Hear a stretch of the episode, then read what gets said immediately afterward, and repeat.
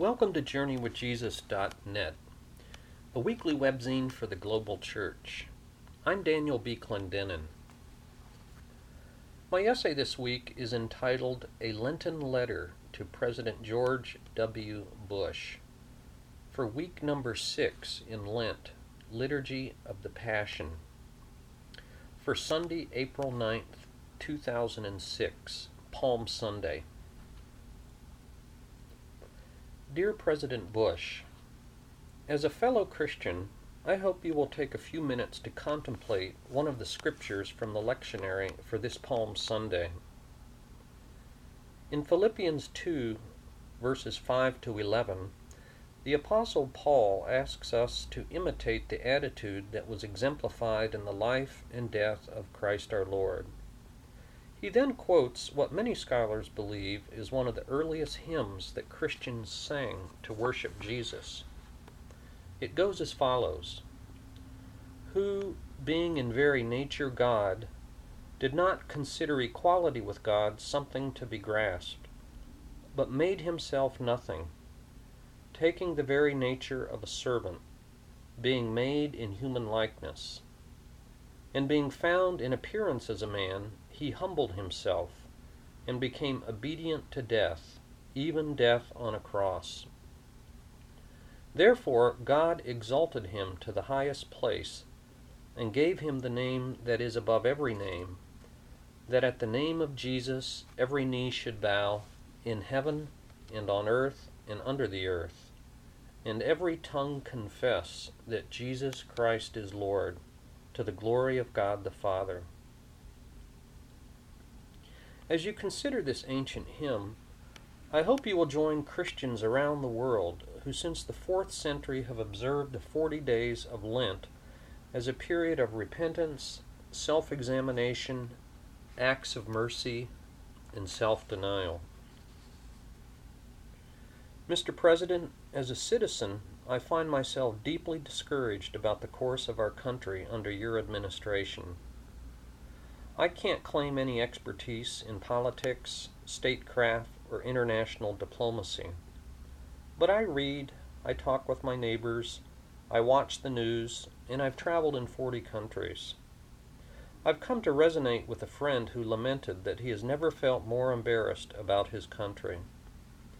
I feel increasingly alienated from and by our political process, frustrated by our rancorous polarizations, and helpless to know how to make a positive contribution. As a Christian, I'm appalled. Your job as president, who has identified himself as a Christian, is doubly difficult. First, since we enjoy a constitution that separates church and state, you represent all of our citizens, whether Muslim, Hindu, atheist, or the 78% of the white evangelicals who voted for you in 2004. Second, and even more challenging for you as a believer, Robert Kaplan suggests in his book Warrior Politics that presidential leadership demands what he calls a pagan ethos. Kaplan insists that leaders must separate personal virtue and public policy. Like Machiavelli, he says, the warrior politician must know how to do bad in order to accomplish good. Promote the necessary and not the nice. Sanction deceit to avoid or conduct war. Refuse intervention when no national interest is at stake. Or kill many people in order to avoid killing even more people. The problem here, though, is that the more you gain as such a politician, the more you lose your soul as a Christian. And in the words of Jesus, what does it profit a person if he gains the whole world and yet loses his soul? So, your responsibilities as a president who identifies himself as a Christian are complex, to say the least. Practically speaking, it's impossible to separate your Christian identity from your presidential responsibilities. The gospel makes claims on us that have inherently political implications. And on the other hand, public policies often have moral consequences, both good and bad. In his book God's Politics Why the Right Gets It Wrong and the Left Doesn't Get It, to take one example, Jim Wallis asks How did the faith of Jesus come to be known as pro rich, pro war, and pro American? Or why, he asks, do conservative Christians lament 4,000 abortions a day, but devote comparatively less attention to 30,000 infant deaths a day due to preventable disease? Or to take another example, why have we intervened in Iraq and the former Yugoslavia, but not in Rwanda or Darfur? So even if you wanted to partition your Christian identity from your presidential policies, your decisions have moral consequences. Even though you must represent the interests of all American citizens, you cannot and should not compartmentalize your personal faith in public service. I think your identity as a Christian who follows the Prince of Peace can and should redound to the good of all peoples in every nation, and not merely to American self interest or to Christians. Having said that, to me, there is a stark contrast between Paul's hymn that he asks us to imitate Christ's humility and the policies, tenor, and actions of your administration. In particular, I believe that your administration has done the following things isolated and alienated us from our international friends by our unilateralism, enraged our global enemies, misunderstood their mindset, and strengthened their resolve, militarized international diplomacy suggesting that brutal violence can defeat an enemy or democratize a country, undermine the credibility of our commitment to human rights, rule of law, and democracy, destabilized the greater Middle East region and re- created a recruiting bonanza for terrorists, confirmed the jihadist view of history that America wants to occupy, control, or destroy their countries, initiated war in Iraq under successive dubious rationales, demonstrated staggering failures and gross negligence in mismanaging the Iraq War, provoked other nations to follow our example of threatening preemptive war believe dangerous illusions about American exceptionalism, ignored, harassed, and caricatured or dismissed critics as unpatriotic, degraded public discourse by chronic dissimulation, spent $250 billion on the Iraq War with no end in sight that could have been spent on education, health care, or poverty and finally killed over 30,000 people in Iraq, mainly innocent civilians. Of course, intelligent policy analysts, political advisors, patriotic citizens, and conscientious Christians, all people of goodwill, debate these matters. But please consider two things. First, that my litany characterizes the appearance of your presidency, even if you believe that it misrepresents the realities. Whatever the reasons, and however justified or not, your lowest ever job approval ratings indicate that a large majority of Americans are deeply disappointed with your presidency. Second, an increasing number of your own conservative advocates have publicly expressed grave doubts about your administration policies and also your performance, including Andrew Bacevich, Bruce Bartlett, William F. Buckley, Francis Fukuyama, Peggy Noonan, Andrew Sullivan, and George Will.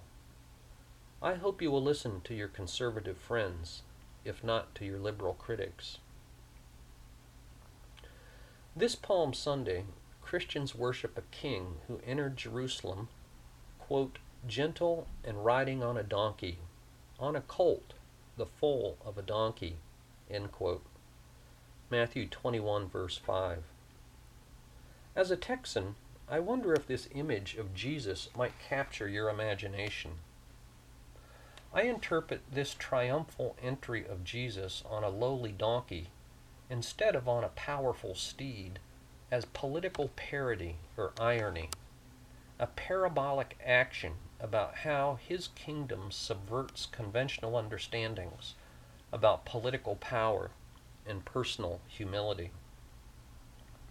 As you lay your head on your pillow tonight, alone with yourself and alone before God, I invite you as our president and as a fellow Christian to join us in Lenten self reflection that in Paul's letter to the Philippians calls us to imitate Jesus in his subversive humility.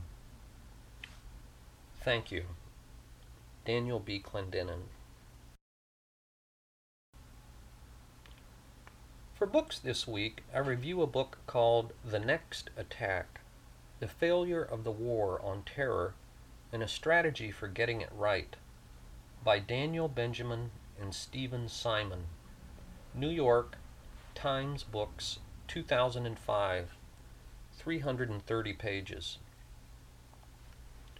In their bestseller, The Age of Sacred Terror Radical Islam's War Against America, published in the year 2002, a widely hailed book that won the Arthur Ross Book Prize given by the Council on Foreign Relations, Daniel Benjamin and Steven Simon warned about the threat of terrorism to the United States, a threat which they insisted we did not understand and that we failed to counter. Then came the September 11 attacks, which made them prophets. In this, their new book, The Next Attack, the authors warn that more than four years later, we still persist in misunderstanding our adversary, and that we face grievous consequences unless we change our thinking, our strategies, and our policies. About halfway through their new book, the authors summarize quote, it is simply no longer possible to maintain that the United States is winning the war on terror. Despite some limited successes, and the authors are careful to acknowledge these successes, we've failed at almost every critical juncture. First, in a failure of vision, we have linked terrorism to rogue states, or almost exclusively to Al Qaeda instead of understanding the dynamic of numerous independent non state actors, actors that function alone. Terrorists, in this idea, is more like a deadly mold, to quote one analyst, and not like a deadly snake that the administration claims it will behead. In a failure of strategy, we have militarized the problem and what we think is the solution thinking that sheer force can annihilate the enemy. In their view, we have already lost the even more important war of Muslim public opinion. Third, the Iraq War has been a monument, monumental disaster in the opinion of the two authors. We have played right into the hands of the jihadists, confirmed their view of world history, that infidels from the West want to occupy and control their land, created a recruiting bonanza for terrorists around the world, and with Guantanamo and Abu Ghraib, we have caused Muslims to view us not only as infidels, but as hypocrites who do not honor human rights, rule of law, or democracy. Fourth, the Internet revolution has fueled jihadist rage and sense of epic heroism, much like television brought the Vietnam War into the living rooms of Americans. The video of the beheading of Nicholas Berg, to mention one gruesome example, was downloaded at least 15 million times. Technical know how for bomb making on the internet makes terrorist training camps almost obsolete. And finally, Benjamin and Simon point to trends in American culture at large that go far beyond any single administration. In particular, they point to conservative Protestants who have supported Bush in mass, supported Israel uncritically to the detriment of Palestinians, and who have made despicable and inexcusably disparaging remarks about Islam. They mention James Dobson, Jerry Falwell, Franklin Graham, Pat Robertson, Charles Colson, and others. All of this has reinforced the radical jihadist stereotypes of America and their view of global history that pagan infidels of the West want to destroy them.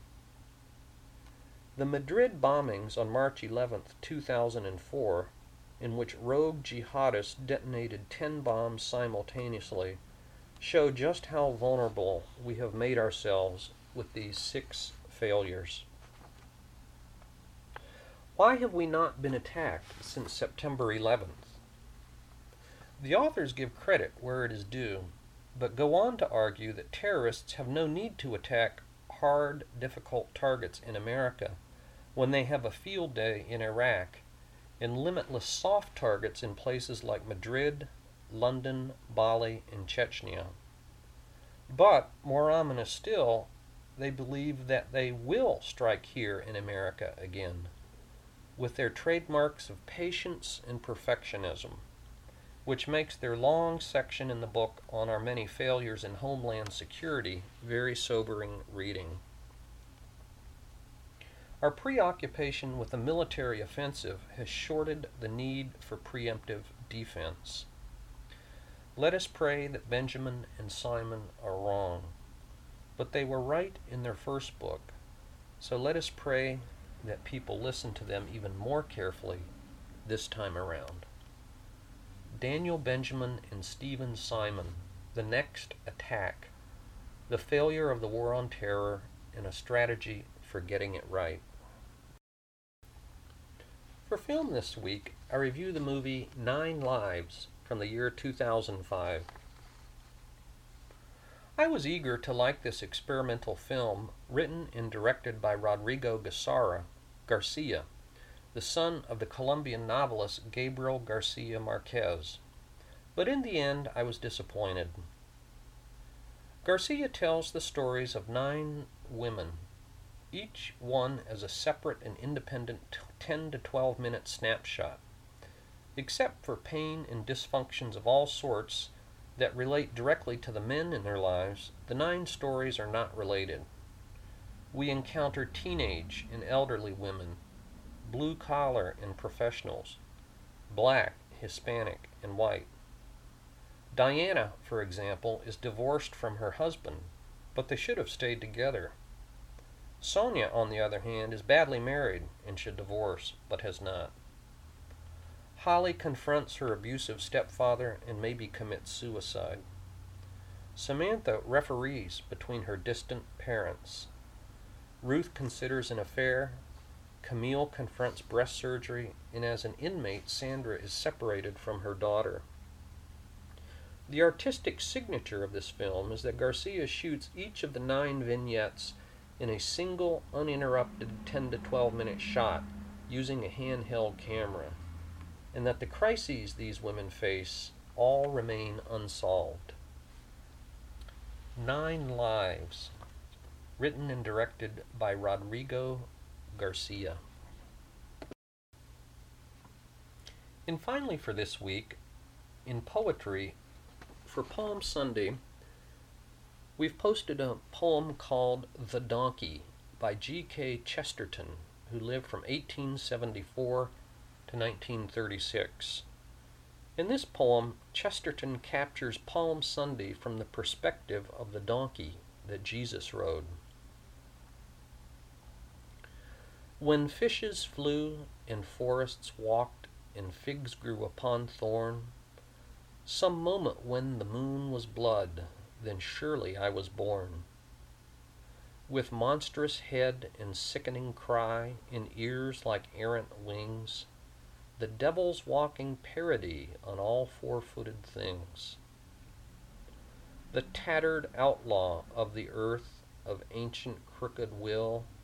Starve, scourge, deride me, I am dumb, I keep my secret still.